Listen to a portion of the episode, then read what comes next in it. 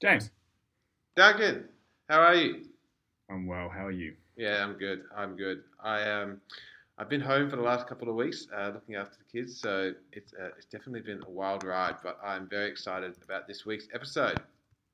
What are we talking about? All right, so today's episode is work and the loneliness epidemic. So key topic being around loneliness. Say that again. Epidemic. Epidemic, not Oh. epidemic. It's like an EpiPen. Like you save yourself. It's epidemic. Can't believe you mentioned that. Oh man, So, this other one. Like I don't know if people know that James is slightly deaf. Um, I don't think, so. This is one of the reasons why he doesn't pronounce words well. And so, if you're Apparently I out have a with lisp. James, yeah, you definitely have a lisp. I can't hear it, so what would I? yeah, but the, the reason is because he, he doesn't hear so good. Um, and so if, if you're out and he's not looking at you, you can sort of say something and he won't hear you, and others will hear. So you can say some, let's say, not very, um, uh, you know, congratulatory stuff, and people will find it funny. And James is completely oblivious. So one of the reasons James' pronunciation is not so good is because he can't hear what you're saying. He just reads it and then basically, I don't know, phonetically says it or something. Yeah. So if you struggle with what I say, you, uh, just go back and listen to all of our previous episodes, and you will acclimatise to my uh, personal brand of accentuation over time. So, um, All right, cool. Let's get on with this thing. let's get on with it. So, um, so today's topic is uh, loneliness, um, and it was based on an article where it talks about that we live today in the most technologically connected age in the history of civilization, yet rates of loneliness have doubled at least since the 1980s. Today, over 40% of adults in America are feeling um, report feeling lonely, and research suggests that the real number may actually be much higher. Uh, so this seems to be, um, you know, quite a, a, serious uh, situation we have happening here. But before we go into uh, the the deep end, I just wanted to also share um, a definition on what we actually consider loneliness to be. Um, one that I like from neuroscientist John uh, Cacioppo. I reckon, I reckon he's Italian, dude. yeah. Uh, so so, that? so the C is a, ch, so it's like chopiopo or something, not oh god, Hey.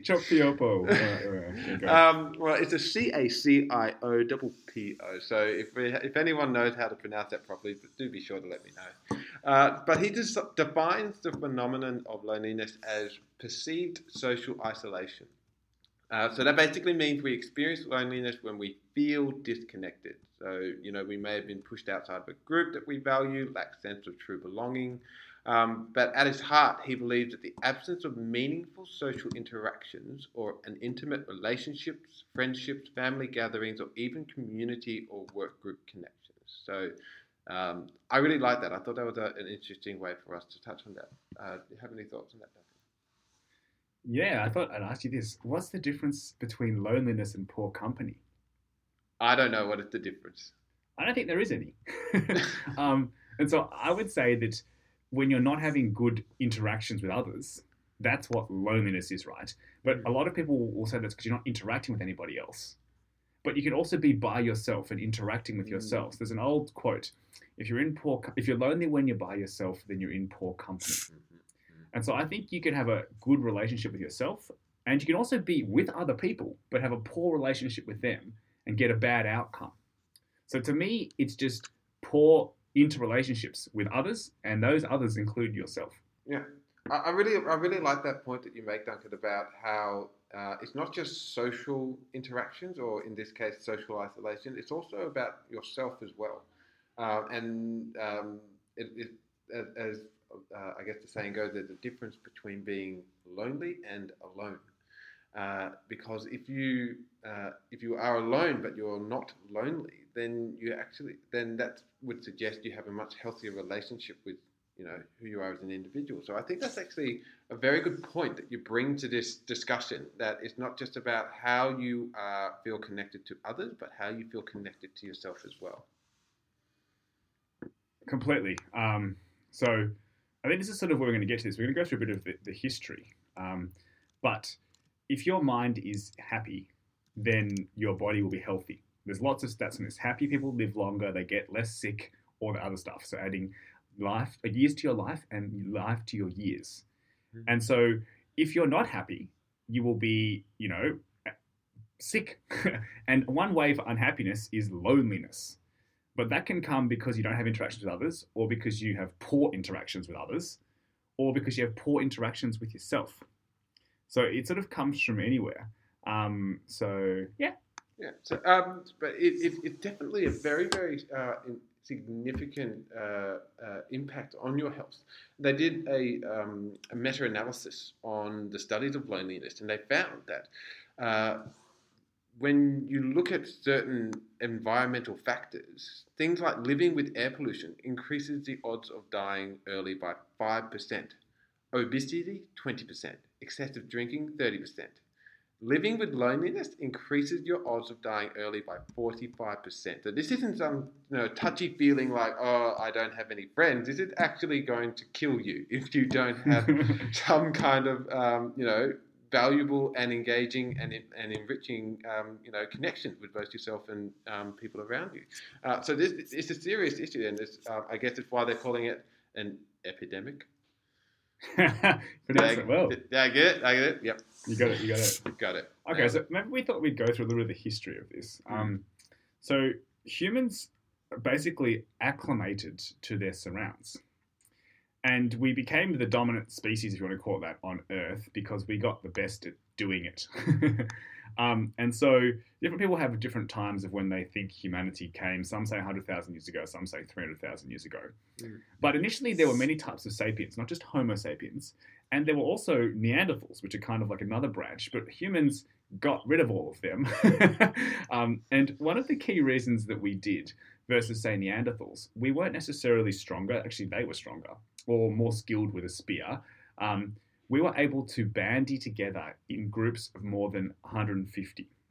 Whereas Neanderthals supposedly were only able to bandy together in groups of 150. Now, I have no idea how someone figured this out, but basically, we overcame Neanderthals because we worked together in groups of, say, like a thousand. And no group of like 1,500 Neanderthals was able to overcome a thousand humans, even though they might have been, as an individual, one on one Neanderthal versus human, Mm. um, you know, winning a hand to hand combat. And so part of this happened because humans then lent into collaboration and working well with each other. And so we became biologically wired. The humans that survived were the ones that collaborated best together, i.e., had good, meaningful interactions with each other. And so it's biologically wired into you that you will be happy if you have high quality relationships. And that's because that's how we survived. Mm, yeah, so I, I- I think to your point, Duncan, a lot of people forget that humans are actually 200,000 years old. You know, we, we think that um, society um, and as a byproduct, uh, the human race started when civilization started, say, 5,000 years ago. But um, they actually showed, and Tim Urban talked about this in one of his Wait But Why articles, that uh, even if you go back nearly 200,000 years ago, uh, our brains were very much the same as they are today. Um, like some some very very minor differences, but the, the the the thesis is that you could bring a human from roughly 200,000 years ago to today, bring them up in today's society, and they would be able to function like a normal human being. So what this means is that our brains are tr- basically working as they were back then. And it's only a very recent phenomenon in the last 200 years since the Industrial Revolution that we have fundamentally changed the way in which we socially interact. Uh, and it's so, so this is a big conflict between the way our brains are programmed to work with uh, in a communal way versus the way that we, I guess, typically value, um, you know, individuals in today's society. So it's a, it's a very, very strong contrast between how brains work and how we, um, I guess, think that we should operate in, in the modern world. Yeah, so basically, for the vast majority of humanity, we were in either hunter gatherer tribes, and you were with a tribe, you know, multiple people, or after the agrarian revolution, um, agriculture, you then lived in villages. So hunter gatherers like roamed about the place and looked for food, and then once the agrarian revolution, you know, you could have food come to you. Mm. But the average human after the agrarian revolution didn't move more than 15 miles from their town ever, because that's how far you can kind of walk in one day and get back. And so we lived together in communities. You were in your tribe, you know, your hunter gatherer tribe with your family, or you were in your little town and your family were like three huts over or whatever else it was. And so you had a much more sense of community. Whereas now, with the Industrial Revolution having occurred, you move to your job and you live in a city, you know, maybe by yourself. So there's a lot more people living by yourself. So you look at the number of people per house, it's going down. And there's a couple of reasons for this. One, the number of children people have goes down. Two, the time till they have children goes down. And three, divorce rates are going up. so hmm. basically, humans naturally spent significantly more time with people they were close to, i.e., their family, their tribe, than they do now. A lot of people go to work, and these aren't necessarily people they want to see outside of work or even inside of work. and so you might be around people, but you don't have quality relationships. Mm. So, long story short, there used to be natural quality relationships, and only about 200 years ago did that start to stop. And it's getting worse and worse and worse as families get smaller and divorce rates go up, etc. And so, therefore, the natural good relationships you have is kind of lower. Yeah. Uh, and so, in in in par- or in tandem with this uh, recent, um, I guess, industrial age, uh, a lot of this stemmed from uh, from what I've seen, or from what I've read, is uh, there's also the the notion of the individualistic ideology, um, and so it's quite more prevalent in Western society than it is in more Eastern cultures. Um, but it, it, it's this individualistic mindset that was, um, I guess, as a result of the Protestant work ethic back in the early, um, I guess, 1700s, um, as well as being emphasized from the American Transcendentalists. So Transcendentalism is um, was a literary or political movement in the early 19th century. Um, where they started to popularize the notion that the um, job of individuals was to find their own voice or path or calling, um, about being yourself and about um, being your best self. So, in addition to us suddenly becoming a lot more mobile um, through the advancements of technology, we also changed the way uh, um, in Western society, um, the way in which we value um, ourselves. So, moving from being able to work collectively with a group of people to having to go out and prove one's own individual worth as well. So I, I think it's a, it's, a, it's a, almost a double whammy in, in that sense. I'm not so sure I agree with that. Um, so I think the definition of like opposite of loneliness to me is good quality interactions. And let's just, for argument's sake, that those are with other people, not with yourself Mm. for now. You might have good quality interactions because you've had a long history with your family and you can talk, you know, and you know they're there always. I think the more time you spend with someone, the easier sort of talk is. But also, I think one of the best ways is you know interested people are interesting, and interested people are interested in anything. And so I think this individualistic side of things, you know, it used to be that ninety percent of humans were farmers two hundred years ago.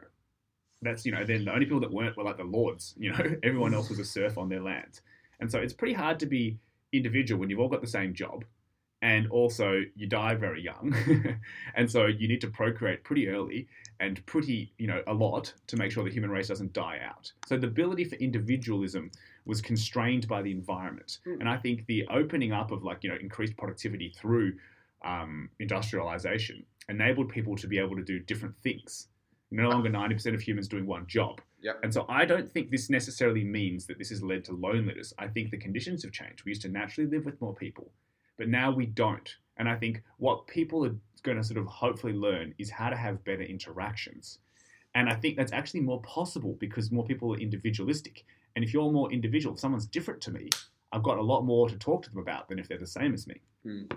I, I guess another way you could, another lens you can put on this is if we revert back to one of our favorite models, the Maslow hierarchy of needs, and prior to the, um, the you know the, the, the agricultural age, having social connection was a fundamental physiological need. Like that's as you explained, Duncan, about Homo sapiens versus Neanderthals. We survived because we had greater social cohesion. Uh, and that was part of our needs, um, you know, for physiological um, survival. Uh, the next level up is safety, and I think, you know, by operating in tribe, we were able to fend off competing tribes. By operating in groups and villages, we were able to, um, I guess, thrive as a uh, result of that. But now that we're in an age where having strong social bonds is no longer physiological or required for your safety. It's become the next level up, which is um, your psychological needs. And you know, when you think about that, we've only been in this age for two to five hundred years. We haven't really figured out how to do this well because having social cohesion, our brain thinks, is a psychological, a physiological need. But because we don't actually need to do it to survive, we don't know how to engage in it properly. I'm not so sure I look at it that way. Like I think collaborating well was a, was a byproduct of us surviving, and our genes then went to represent that. Mm. So whether we needed it or not, our genes say that you do, and so now just because you don't need it, you, you, you don't fight your biology. You can't mind over matter this. so for instance, um, if you cuddle, you know, endorphins go off and other things um, with other people. Um, so you can kind of like biohack, um, you, you know, your way into sort of having, you know, a good chemical reaction occur in your brain. Um, what I think the key thing here is, and I'm going to sort of like zoom out. Happy people live longer. They are more, you know, productive. They're more creative. They get sick less. Loneliness is just one cause of being unhappy. But you don't have to cure this unhappiness with interactions with other people. You can, right? Good quality interactions can be one cure. But you, for instance, could have good interactions with yourself, i.e., you learn how to spend time by yourself really well. You could devote it to writing a book, and that really helps you happy. So basically, loneliness is just you know a driver of unhappiness, and unhappiness is the driver of poor you know biological outcomes. Mm. So you need to be happy, and one way is to have good quality close relationships. But you could doesn't mean that that's the only way to be happy.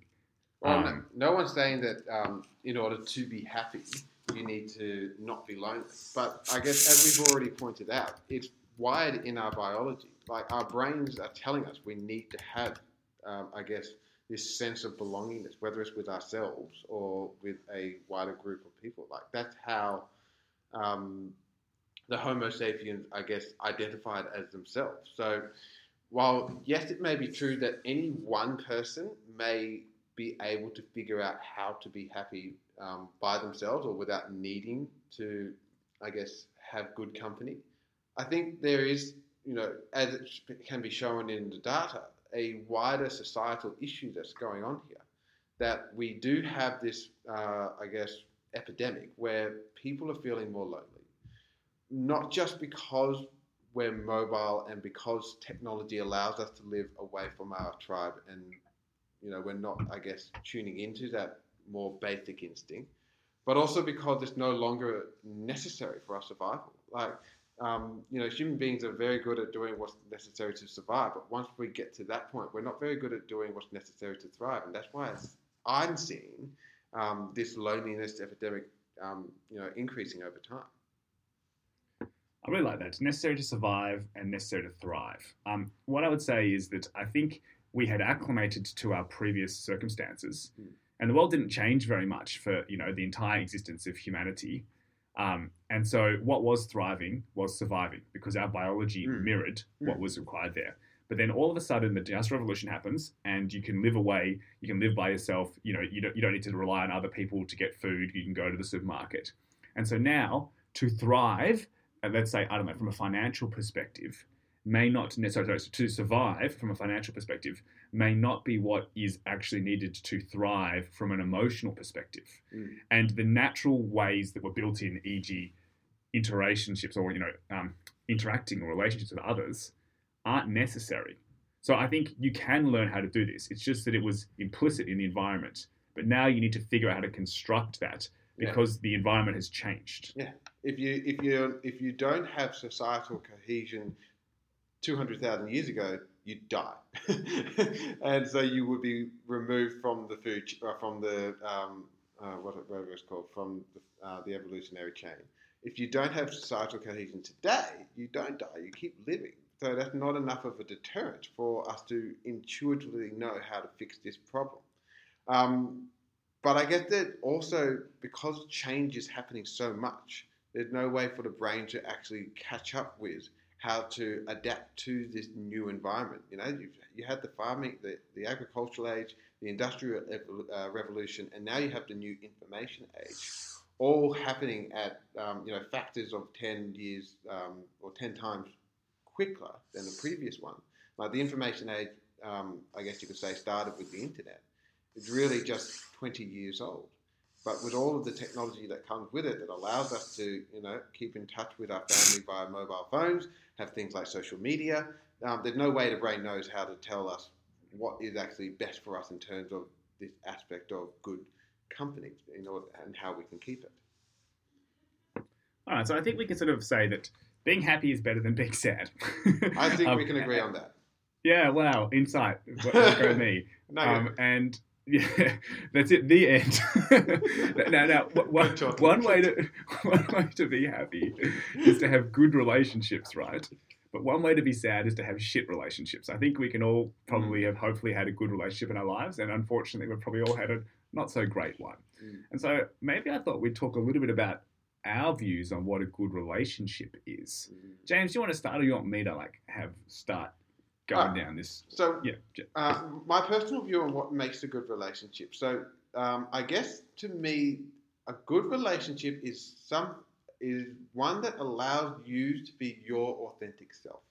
Someone that you can truly be free to express your innermost, uh, I guess, thoughts and feelings, and be able to reciprocate that with the other person. So that to me, um, I guess, is probably a much more theoretical or high level uh, definition of a good relationship. But Duncan, you might be able to help with a more practical one. I, I wait for this. I don't think there is a definition that you could put in two sentences. So And I you just set me up for failure. Thank no, you. no, no. But I, I think that honestly, like I believe I have a good relationship with James.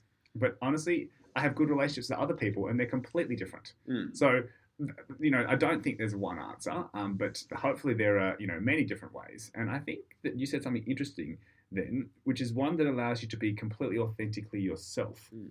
And I wanted to ask, do you feel you've been in relationships in the past, or you've had relationships, like whether it's with friends or family or romantic or co-workers, where you haven't been able to be yourself? Mm. Um, I, I think that's a definite yes. Um, just trying to think about where they come up in my life, um, for instance. But um, there's also Name some names, specific circumstances. No. Name and shame, name and shame.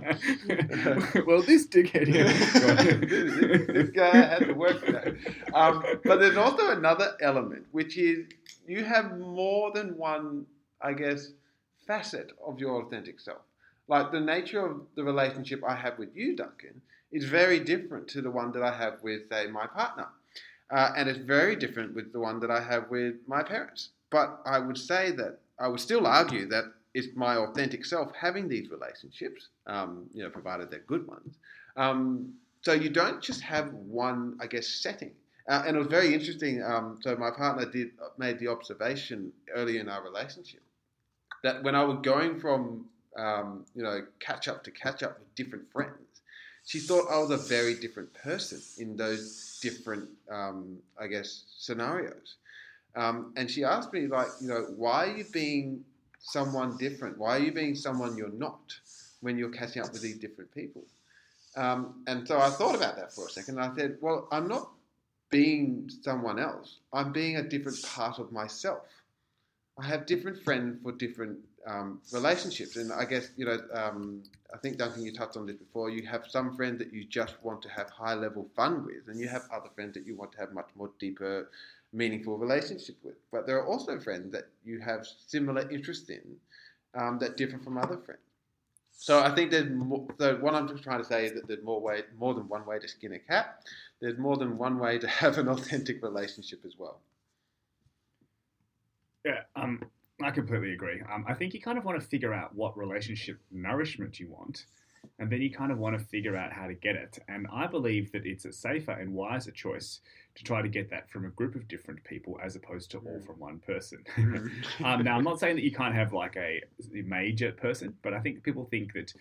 Uh, you know, if I find the right one, they'll complete me and I'll be happy in there. My intellectual companion, best friend, ultimate lover, person that makes me laugh, and on and on and on. And I sort of think of that, you know, different people, you know, as James said, you know, bring out different sides of you. And so Mm. I think, as an example, Um, and we can use Maslow's again because it's such a good framework. I don't think we have an episode where we haven't. Yeah. um, you want belonging and love needs. So you've got friendship, someone who cares about you, basically, and that you care about them. And you know, you can ring them and ask, and you know, have a cry on their shoulder, and they'll listen, and you know, they won't be like, "Oh, f off, I'm busy." Um, then you want esteem needs, so that you're accomplishing something. Um, now, these aren't necessarily external. Um, I would hope that they're mainly internal, so that you can do something to help somebody, but you don't need them to say, Good job, Duncan. You can feel good about yourself internally. And that can be from work. I think that's probably the way. That might be from raising children. Self actualization. I think this is making yourself a better version of you or the love of learning. Mm. Um, again, this could be something you do by yourself, you're just writing, um, or it could be something where you work with somebody else. Like if you're talking, like, I don't know, let's say you're a sports person and you're trying to get better, you've got a coach and they work with you on this as an example. And then transcendence is helping others. And then there's sort of one also, which is separate, not in Maslow's, is that you enjoy and have fun. And so I have friends that are just have a laugh buddies. And I love catching up with them once a month and we have a few drinks on a Friday and I have a good laugh, right? However, if I saw them all day, every day, it would be a really crap relationship. so they and I, I think, have a good relationship. They're people I treasure, but they're not people I want to see more than once or twice a month. And then I think from those other needs that I sort of talked about, I think you want to find places for that and, and get balance. And this is something that I think is a little controversial. No, or no, I don't think it is. I believe that you spend the majority of your working hours, waking hours, working. And that most people work with other people. Some people are authors, some people, I don't know, academics, but most people are going to work with others. And I think if you look at the stats, having good relationships at work makes work much better. So again, good relationships are better than bad ones or indifferent ones. Is that And your I think- contentious? uh, um, I know, I know, it's amazing. Blasphemy. Good relationships. I, I, I- love reading this. It's like a job, and people think, "Oh, I want a high-paying job," but then it's like, you know, yeah. But if you're working with a bunch of dickheads, um, then it's not doesn't matter how much it pays, or maybe it does for some people. So basically, I believe that you can and should have all levels of Maslow's hierarchy of needs at work, and that if you have this, it can make work incredibly meaningful and incredibly enjoyable. Mm, yeah, so I think it's a very interesting, um, I guess, uh, obs- like uh, insight that you have, Duncan. That not, well, at least I didn't really give it that much thought, um, you know, earlier on in my career. In that being, you know, work is more than just your job. It is, you know, like you said, where you spend most of your waking hours as an adult. Uh, it is where you spend um, a lot of time with certain individuals, whether it's within your team or the um, you know the larger organization. Um, like you could probably say that you spend just as much time with these people as you do with um, your partner or your family or um, people that you live with. So these are very very important relationships.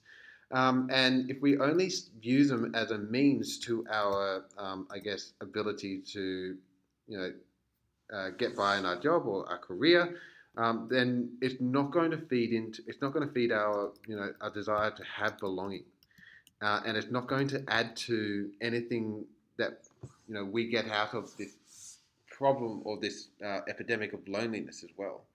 Um, and I know, Duncan, you don't necessarily agree with it, but to me, this is kind of where this uh, individualistic uh, notion kind of also comes into play because in work, uh, in a lot of uh, workplaces, you have the idea of competition, like you're in com- competition with your peers for things like uh, recognition or um, career progression.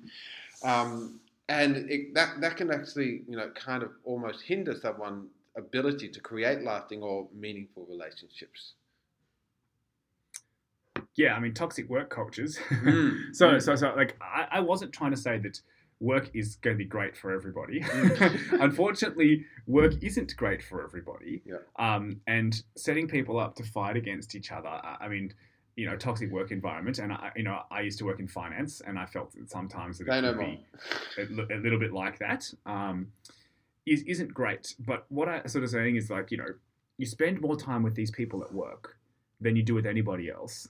Now you can sit next to someone, you know, and not speak to them and not engage, um, or you can actually have a good relationship. And again, this, you know, I remember very early on. This is something I enjoyed, that I, I remember I was employed to be there, and I wanted to do a good job. And I thought that having a chat with somebody at work about their personal life or non-work stuff Mm. was actually me slacking off on work time and that that I didn't want to do that because I was like, no, I'm employed to do something, and so I tried to actively avoid, if you want to call it small talk, but I don't think it's that. I think it's love and belonging needs and taking an interest in someone Mm. because I thought I was doing the company a disservice, and I've done a 180 degree turn on that. Now I'm like, you need to be hopefully liking the people you work with, and part of that is knowing who they are and having love and belonging needs. Um, so. Yeah, I thought I'd pause there. Yeah, so it's, it's it's a double. It's a I guess it's a double whammy in a sense that you know having much more actively engaged employees is better for um, productivity, value generation, and output. But having people who um, you know feel like they belong to a team, who uh, have the trust or you know the the five dysfunctions of a team, um, Yeah.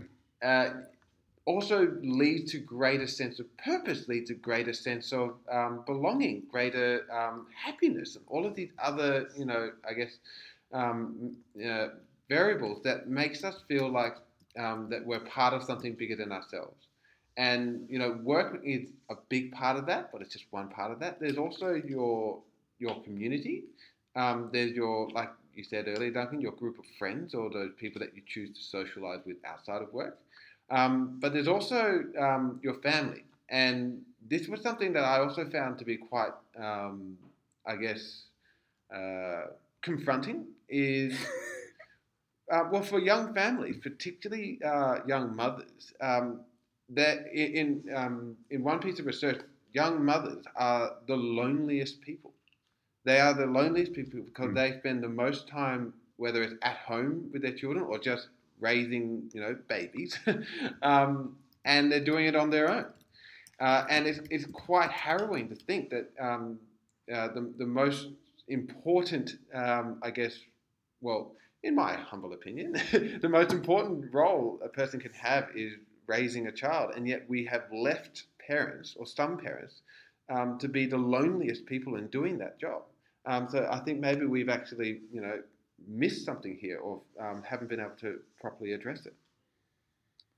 Yeah, maybe we'll talk about this. Like, again, humans didn't used to live in nuclear families. Yeah. This is a construction that only occurred after the Industrial Revolution.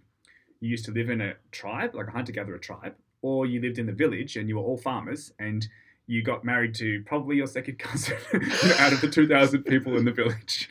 Um, and what this meant is they say that it takes a, a- village to raise a child, but it actually was a village raising a child Mm, it wasn't you know one or two people you know by themselves and it is an incredible amount of work a full-time job all day all night you know no holidays Pretty To do thankless this. too. um, and so the difference the circumstances that raising children are now is fundamentally different to what it was until the industrial revolution Mm.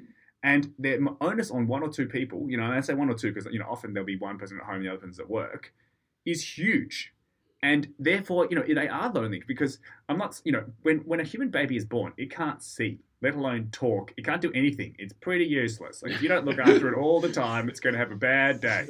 Um, and so yeah, of course they're the loneliest because they don't have they used to be i don't know interacting with other humans at work and other things. And now i'm not saying that an infant isn't a human but it's not a human as in the way that one that can talk and you know, you know do a whole lot of other things. You know it's kind of something you're taking care of the entire time that happens to one day going to be able to be something that can talk. Um, so yeah loneliness makes perfect sense. Like when you think about it what is loneliness? It's a lack of good quality human interaction. Mm. now, I'm not claiming a baby isn't a human, but it's not a human as in the same way, you know, another, you know, I don't know, if you're 34, like another 30 year old would be. So I think we talked about a lot of really interesting different areas around uh, where loneliness, uh, I guess, is you know popping up. But what we haven't, uh, what what I'd like to talk about next is um, you know what is actually feeding this loneliness? What's actually um, creating the environment that allowed this to kind of spread? And so um, you know we, we kind of, uh, I guess, uh, didn't really agree on the the individual um, notion, but we didn't touch on what's happening with technology and particularly around social media. And the first thing I wanted to, I guess, bring out here is that a lot of people are in two camps about things like social media. They either believe that it is feeding directly into the loneliness epidemic, and then there are people who think that it's actually helping people make friends and feel more connected. Um, so um, I, I don't think there is a comprehensive answer here, but I just wanted Duncan to get your thoughts on what you think is happening in this space. I think you present a false dichotomy. Um, it's just like again, is are all human interactions good? Mm. No. So I, I, again, the question at the beginning: What's the difference between loneliness and poor company? Nothing. You're unhappy. That's the outcome of both of them, right? Yeah. so, good social media, good. Bad social media, bad. Now, for better or worse, humans often revert to like you know the seven deadly sins, envy, etc. And social media amongst young people has been shown to increase unhappiness of things like anxiety, depression, etc. And so you might say, does Instagram inspire you to eat healthy, or does it give you an eating disorder? Does Instagram inspire you to, you know, look at a beautiful, uh, I don't know, painting, or does it give you status anxiety? And for better or worse, on average, and I'm not saying they're good, the stats currently show that humans are using it for net negative outcomes. It's not increasing loneliness or you know these things. It's increasing unhappiness, and the unhappiness is coming from these poor ways of interacting with it. And so, just like when you know cigarettes came along and 90% of humans were smoking, and then we realized they're bad for us, and now 10% of us do that in the West. Social media is always new things come along, and humanity has no antibodies for it, and it's not using it well. So I think social media will be around. I think done well, it is a great thing, but unfortunately, there are many cases of it not being done well. Mm. I, I, think that's a very interesting point that you make here about how um, social media is kind of this new phenomenon that we don't have a, any proper way of understanding or managing. Just like we did with smoking in the 50s, uh, opium dens in China, um, you know, 100 years before that. Uh, and so it's because we don't have a full understanding of what it's actually doing, um, I guess, to us, other than knowing that it has the same effect on our brains. You know, you you um, you get a like on your comment. You know, oxytocin um, fires off in your brain. If you, um, if you, I think, I think, it's dopamine, James. Oh, uh, so we, I'll be probably get confused. There's three happy ones: dopamine, serotonin, and oxy. Oxytocin. Oxy's the love one. So after you've had like sex, as an example, oxy goes off. But if you go to play pokies and all the lights go off, that's dopamine. That's and, dopamine. and and the same thing, like a little notification goes off. Oh, somebody's liked my Instagram post. Same stuff. It's like pokies for humans, Yeah, you know, yeah. outside of the thing. Uh, uh, quick segue. Um, obviously, not very well in tune with the three different chem- uh, compounds because um, my wife pulled me up on calling our six month daughter a serotonin sack uh, because because serotonin is what's released when you eat food, apparently, uh, and it should be oxytocin instead. So, like, I'm, I'm getting them Yeah, but wrong. there's no nice alliteration there. So, you said, were you calling your daughter, your six month old daughter Chloe, a serotonin sack because it made you happy? Yeah. Because she made you happy? Not it. Go me. But that's awesome. I, I kind of like that. Um, I, and it's funny because it's such a you know inhuman or you know un, an inhumane way of describing such a beautiful human thing. well, Um, So, I mean, we love, you know, carrying our babies. We use a, um, um, what's- uh, I can't remember what they're actually called, but it's called a tula. So, like, she's strapped to my chest. And, um, you know, I feel like a, a horse with a feed bag, but instead it's just pure happiness that I'm feeding off. you got the other good analogies? Why are you making me be like a horse with a feedback? But yeah, it's like cuddly, you know, skin on skin touch, Yeah. warmth makes you happy. Mm, Seriously, mm. sex feels good for a reason because then we make more humans and then you want to do it. So our biology is wired in for this. Oh. Uh, you know, um, so, so, so when, when wisdom we got. advertising is like playing on attractive people are supposedly more athletic, right? And more athletic people were in back in the day better at like going and like hunting down an animal or whatever it was, right? Mm. And so, um, advertising isn't creating something that's not there. It's just playing on our inbuilt biological wiring. So just like good interactions make you happy, seeing an attractive person of the sex you're attracted to makes you happy. Right? Seriously, it does. It fires off a chemical reaction in your brain. And then advertising is just taking advantage of our biological inheritance or programming and using it to, to get us sometimes to do things that aren't necessarily good for us. Mm. Like hold the serotonin sack. I, I, I got to come up with a better like um, wordplay. name for your daughter than the serotonin sack? Yeah. No, you do not. That No. is the best name you could possibly have. Well, no, it's got to have oxytocin in it because she's not serotonin; she's oxytocin. Okay, so, okay, so okay. I, the best I've got is like boxy oxy, like a box of oxy. But it's, Yeah. it doesn't have the same ring as ser- sack of serotonin. So um, I, I think I'm just going to have to stick with it just because it sounds so good. I like it. Every time I say that, dopamine goes off in my brain. So, so laughter. This is another one. Laughter is the best medicine, they say. Well, hang on. Being unhappy makes you sick. you know, and your body. Like, I know that people might think this is some woo-foo stuff. Go look up all the studies. I definitely like was like, Mm. uh, come on. And Mm. if you can smile, you can, you know, you're, you're going to be better. And so there's actually a lot of truth to that. And Yeah. so again, loneliness is just not smiling; it's frowning Yeah. and it's making you not good. So we need to find ways to smile, and one way is to have good, you know, relationships. So one of the things I actually thought I'd sort of talk about here, Socrates' last quote: "The purpose of a friend is to make you better than you otherwise would be." And to me, this was a little antithetical um, because I kind of thought that, I don't know, you weren't meant to try to change people, if that's the right word. They were meant to be right or they weren't right, and if they were right, you, you know, you would be in some beautiful relationship, and if they weren't, then off they would go and they'll find their perfect snowflake that completes them elsewhere. Mm. But I've come to believe that everyone's constantly changing, growing, or even if they choose to, you know, the society around you is, is shifting you, um, and that you can help people improve. Like I'll let you in another secret. Lots of areas of me not so great, and and James, and for instance, this podcast has helped. I was able to listen to myself. And once you get through the sound of your voice being horrific, you can then hear that you also have horrific turn of phrase. So there's just peel through layers of horribleness. and slowly but surely, you can try to find ways to improve. And so self actualization, uh, you know, becoming a better version of you, is something that is incredibly rewarding. One of the top three things they say that causes happiness is improving. And I believe that you can help others do this. Um, and that is actually part of a rewarding relationship. Mm, mm. Happiness is progress.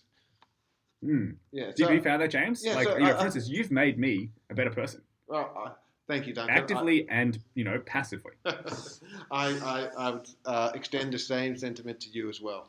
So, Yeah. um, your, your original, uh, I guess, Tower of Babel um, analogy was, I thought, striking in terms of um, whether or not it was actually the job of a friend to make you a better person. Um, for me, it was never, well, the way I thought it, it's not about you need someone else to make you a better person. Um, but I guess in the same way, light cannot exist in a vacuum.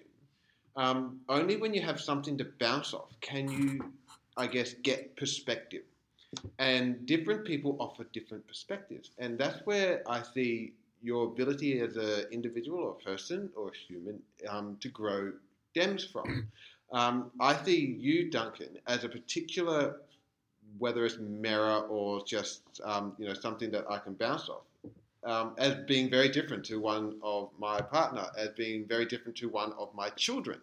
Um, but they all give me very different things. Um, if it was just me and my own thoughts, I'm pretty sure they'd be pretty warped by now. Um, so in, in having these, you know, these friendship connections, these loved one connections, these family connections, I gain all of the different, um, you know, perspectives that allows me to grow and progress, and ergo um, obtain more happiness. Yeah, so I'm not saying that every friendship should be about making the other person better. Um, Mm. But it, it was a kind of thing that I was like thought was completely off, you know, out of bounds. But I now believe that this is a core thing that you want to be doing for some of your time. Again, I have I don't know, we'll call them like fun friends, uh, where you just go out and have a laugh uh, and, and joke, and you know, it's a kind of almost specifically doing nothing serious. It's just you know having a giggle. Um, but I also have friends where there's a lot of time spent on helping each other improve. And I didn't realize that. You know, I used to think, oh, I want to get better. Um, but I was like, well, hang on, do I want to help my friends get better? And actually, helping your friends get better is like giving them a gift. And so you want to be the best gift giver, i.e., giving friends a piece of feedback to improve, and also, you know, best gift receiver. Um, you know, if someone gives you some feedback. Sometimes it's constructive, and I think it's almost like human nature, like I'm under attack, defend, defend. You know, as opposed to okay, this person has said something here. There's definitely a kernel of truth in it. Maybe it's only 25%, maybe it's 90% true. Mm. But initially, you know, you, I think, at least I know, initially I was like, oh my God, feedback, uh oh, explain why they're wrong. Um, you know, not, not, not, not own this, not, not lean into the feedback. It was like, you know, defense, deploy defenses. um, so I found it to be a truly rewarding and interesting one. And, and as part of work, I, I think that you know this is one of the key things that I love is being able to help people and have people help me. Mm. Bit of radical candor there, Duncan. I like it. Um, Mm. mhm.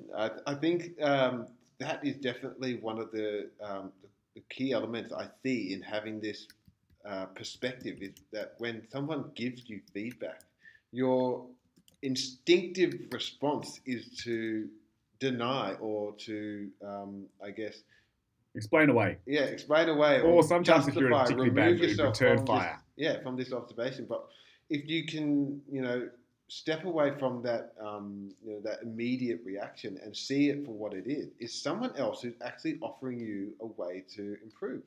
They're actually giving you a nugget of wisdom that was not available to you previously, um, that will help you um, in one way level up. That's what I love. Uh, so for me, I've coined the phrase "level up."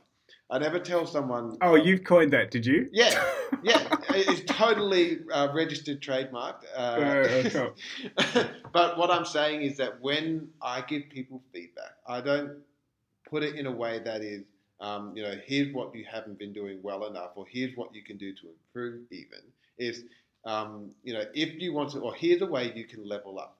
Here's a way that you can get yourself to, um, you know, the next stage of operating in this particular area. And so instead of them thinking it of, oh, I'm doing something bad, I'm trying to give them information in a way that shows them how they can improve.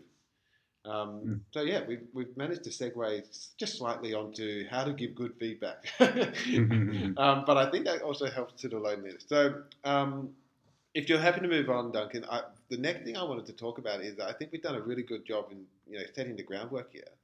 But how then can we help with this um, uh, this problem of loneliness? How can we help, I guess, each other or people in general um, break the barrier of loneliness and be able to build more engaging, meaningful relationships?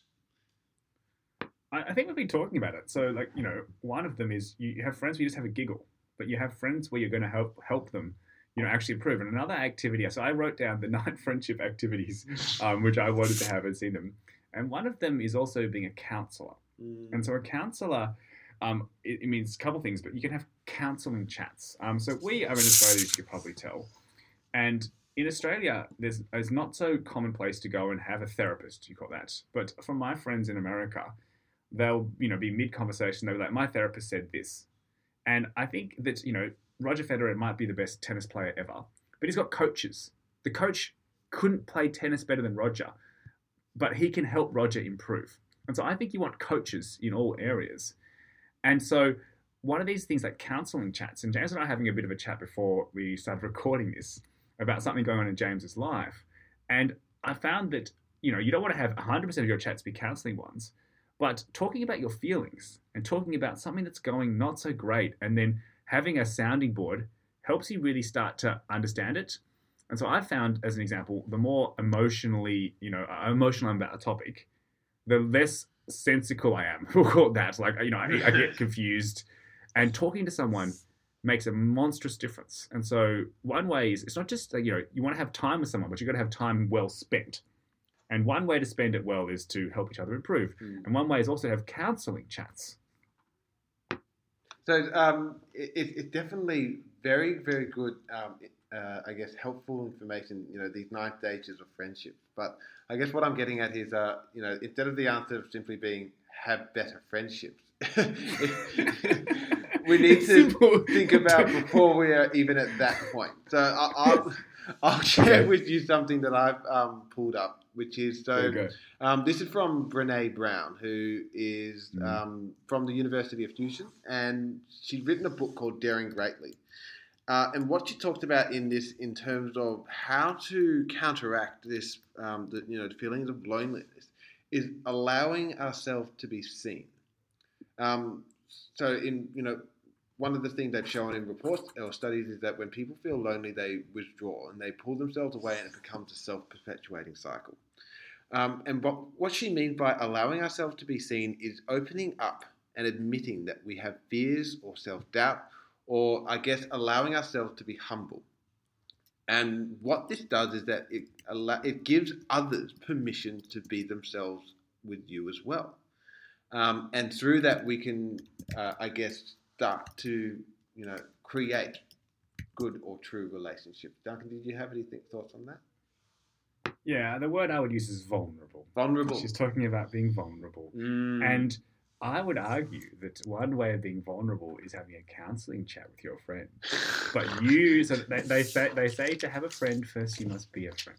Mhm. And so, first of all, you be vulnerable and you talk about something that's maybe not so great in your life, and then that person then might be vulnerable in return, and you then form a new layer of type of interaction that you have, which is really rewarding. I find when people are vulnerable with me that I see it as a great honor Mm. that they are comfortable to open up to me, and I find it very rewarding. And so this is one of the things that Duncan of five years ago or longer would have, would have thought of like, oh, I don't want to burden someone with this. But I actually kind of view it as the opposite now. Mm. Um, when uh, people have quote unquote burdened me, I don't find it a burden. I find it the exact opposite. It's a gift. It's like, oh my God, this person is doing this. I, I get an opportunity to try and help them. And if you look at the happiness research, they say that buying a gift for somebody else gives you twice as much happiness as buying a gift for yourself.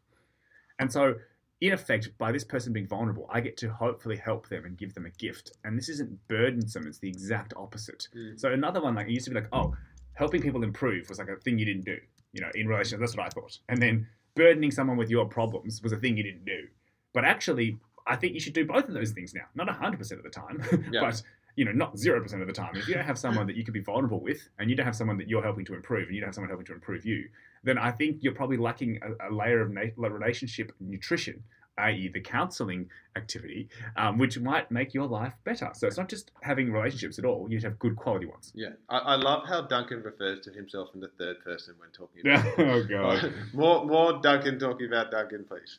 Uh, um, no, so, no one that. um, vulnerable, uh, vulnerability, definitely the key word I was looking for here. Thank you, Duncan. um, and so, just thinking about that and how you can use this as a tool, not just to um, you know improve existing relationships, but reach out and create new ones. Um, like you think about what we've already gone through, um, you know, just just today. You know, in parenthood, I, I don't think, in my experience, anyone feels more judged and more, um, you know, weighed up in terms of themselves as a person and how they parent by other parents. So that makes you feel very guarded and cagey against other, um, you know, people at the same stage as you are. Um, but if you allow yourself to be vulnerable and reach out to other parents and say, you know what, I'm actually really struggling with this, suddenly you will break barriers and they will open up to you too. Uh, in the workplace, people feel competitive, that they feel um, removed because they don't want to be seen as incompetent, or as you said, Duncan, don't want to be seen as burdensome. But if, um, you know, as would suggest, if you actually open up and say, "Hey, I'm, you know, actually struggling with this. Can you help me?" Um, you might you might often find the other person will feel, as you said, Duncan, a great honour in actually being able to be of help.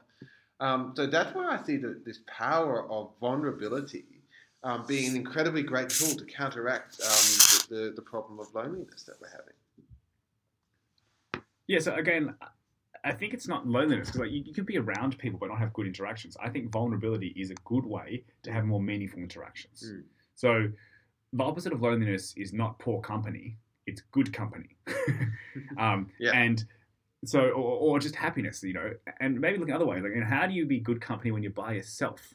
Uh, and so, one of the ways that I've sort of thought about this, and I, I think I mentioned this in the past. I'm sorry for repeating people, but like, you're in a relationship with yourself you know, if you're in a relationship with other people, you might go on dates with them. And once I did that, I used to sort of be like, well, I've got all this time by myself. And then I'd be like, oh, maybe I should be hanging out with someone else. It's like Saturday night, I've got nothing to do. Um, and, you know, I'm getting lonely or whatever. But then I was like, hang on, there's this book I've really been wanting to read. And I would read the book, but I would hijack my ability to enjoy it because I was like, oh, I'm lonely, I don't have something organized. And when I realized I was in a relationship with myself, I was like, hey, it's date night for me. And then I was able to let go of any like lonely feelings of like, you know, you're not going out with some people type thing. And so I think that you can also be happy when you're by yourself. And one way that I did that was knowing or realizing I was in a relationship with myself. Mm. Are, you a good date with yourself, Duncan? Do you pick up the check? yeah, I'm cheap date. There's only one one person. no callback. Oh, no. Yeah, no, yeah. I, I don't, you don't have to worry about how long it takes myself to text back. um, but you, I think you, you definitely make a, an important point that if I haven't called it out yet, I just wanted to clarify that um, they've, um, there's a book called The Village Effect, and in it, it talks about that it's not the quantity but the quality of relationships that actually matter. Um, you know, you know, we like to, um, you know, think that we have lots of friends, or you know, people, I guess, brag about the number of friends they have on Facebook or anything like that. But if you have, you know, a good group of people that you have good, meaningful interactions with, um, I think you know that's going to be the the most, uh, I guess, impactful way of addressing, you know, any sense of loneliness or unhappiness or having, you know, good company and yourself being one of them because everyone has a relationship with themselves.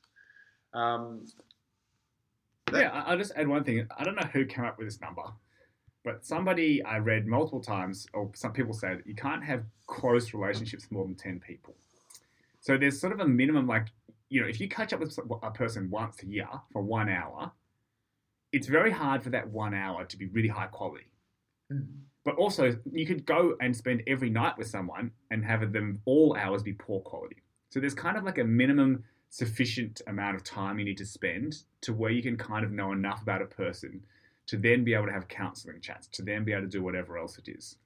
And I don't know who- came up with this 10 number, but I've sort of found that, you know, over time, I've not invested as much time in meeting new people, but invested much more time in the existing people who I already know, who I really treasure. And I'm like, I've got very limited time. I want to, you know, actually spend more with you and not like spend time with some random who I don't know. Mm, mm. Very profound. Duncan, I think we've just nailed it this time because we're at the 55 minute mark. So I think we've got Oh, just enough time time. perspective. yeah, you're like, this, this has been great conversation. Just FYI. Pat on the back. Well done, well done, well done, James. Talking to myself Yeah. in the third person. Yeah. Um, I think it's time for a summary. Uh, you want me to begin or you want to go? I went first last time, so I will insist uh, the floor to be yours. Okay. Um, if you're not happy, life is not as good as if you are happy. Mm. Wow. Mm, mm, yes. One way to be happy is to have good quality relationships. These are with others and with yourself. It's not just spending time with others, it's being able to spend that time well. And there are many ways for this, um, but I kind of realized that different friends have different, you know, purposes almost. You know, you don't have to have each friend be exactly the same. Um, so, you, you know, you can catch up with them once a month and it's great. Um, and that you also can do things which I used to think were taboo or not to be done, such as helping people improve, such as having counseling chats and being vulnerable and talking about your problems. Um, and that's actually a really good way to have good quality relationships. Um, so yeah, there we go. Summary. Oh, really good one, Duncan. Actually, um, so it, it's So some all my other summaries were crap. No, um, so um, the studies are showing that we're getting lonelier, uh, and this is not just some um, you know touchy feely problem that we're having. It's actually impacting our health, our um, liveliness, and our longevity. So it's a real issue that we're facing. Uh, it's been defined as perceived social isolation, but Duncan, I really like the point that you make about this not just being social isolation, but just being in good company, and that includes yourself. Uh, this can be something that is um, that you know doesn't seem to have any one uh, you know leading or causing factor, but we can't um, ignore the fact that we have um, you know gone through several revolutions in the last 200 years, as opposed to what has been the norm for Homo sapiens over the last 200,000 years. Um, it's no longer become it's no longer a survival um, instinct. It's now part of the next level of Maslow's hierarchy, which is the uh, the psychological. Um, so if we understand and observe and become aware of that, then we can start to, uh, I guess, make ways that we can address them. So for me, um, being able to address loneliness is allowing yourself to be vulnerable, opening yourself up to those around you, whether it's at home um, as a parent, whether it's with your family, whether it's in work, whether it's with friends that you um, may or may not have um, close enough relationship with. Uh, I think, um, as you said, Duncan, loneliness is just a, um, a facet of happiness. It's not, um, you know, this binary uh, cause and effect. But it's also a very big, important one. Our brains are wired for social cohesion, so I think it's also something that we need to um, make sure that we're always mindful of. There. Woohoo! All right. The next thing we're going to be talking about is social emotional learning. Um, and this is a framework that people have um, for helping people you know, learn. Let's talk about that in a couple of weeks. Well, yeah, for All clarif- right. yeah, to clarify, that's next episode. It's not like we're about to start talking Oh, about. yeah, no, no, no. I've had enough of you, James. yeah, no, that's enough for one week. All righties. Ciao. See you later.